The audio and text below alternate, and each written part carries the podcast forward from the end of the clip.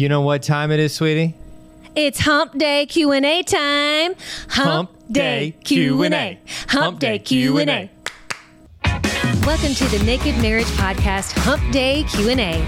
We love answering your questions, so every Wednesday we're dropping a special podcast episode focused on one of your questions. You can submit your own marriage-related question online at nakedmarriagepodcast.com or by sending us a message on Instagram at Dave and Ashley Willis. We've got a great question today, so let's dive in. Today, the question says My husband and I have a wonderful marriage, and I'm trying to make it even better and everything God wants it to be. My husband struggled with pornography in his past, and I know it's a temptation he still struggles with now. I've tried to have an open conversation about it and let him know I'm here to support him and can help him fight it, but he really didn't want to talk about it. How can I help him through this and help him be more comfortable opening up to me? And how can I get past my feelings of sadness and disappointment over this? Such a good question. Your husband um, naively is thinking that he is protecting you by not talking about it because he doesn't want to put those images in your head. He doesn't want there to be a reminder of the fact that this has been a struggle or is currently a temptation. Um, he's he's wanting just to pretend that whole part of his mind and life never existed and certainly doesn't exist now.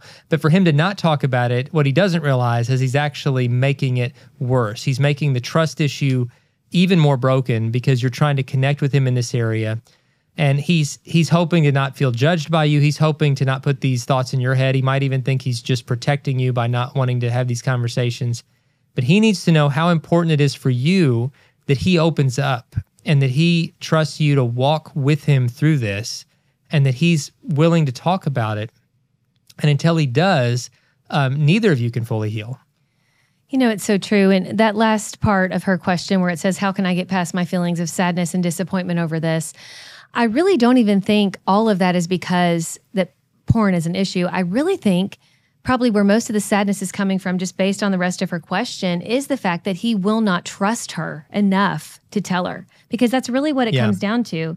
And, you know, I think you need to remind your husband, like, hey, you can trust me. Like, I'm here for the long haul.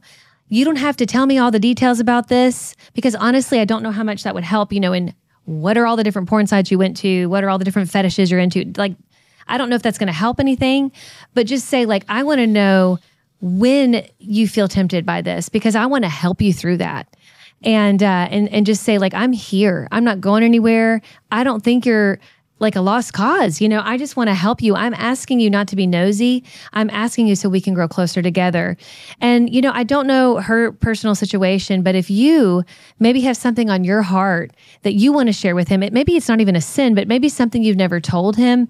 A lot of times when you kind of can bear something, that that leads him to feel like there's this open door for him to be more honest. And um, I'm not saying that's a guarantee, but I have seen that happen with many couples and even in our own relationship. And so if you're willing to maybe to trust him with that and say, like, I trust you and I really need you to trust me. And it just makes me sad. Tell him, say, listen, I don't want to feel this way, but I feel so sad.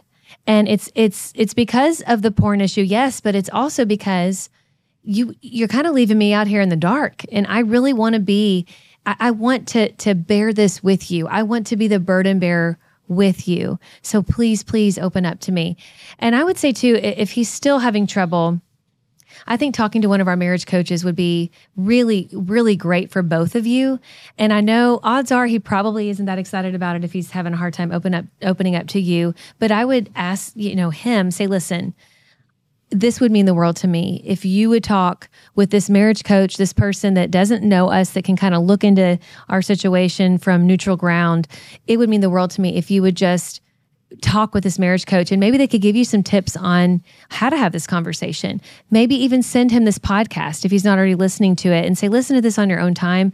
You're not the only one struggling with this. Dave and Ashley went through this. You know, there's millions of people who struggle with this and they've come through it on the other side. But I can't help you, you know, if you're not going to tell me more about this and and let me in.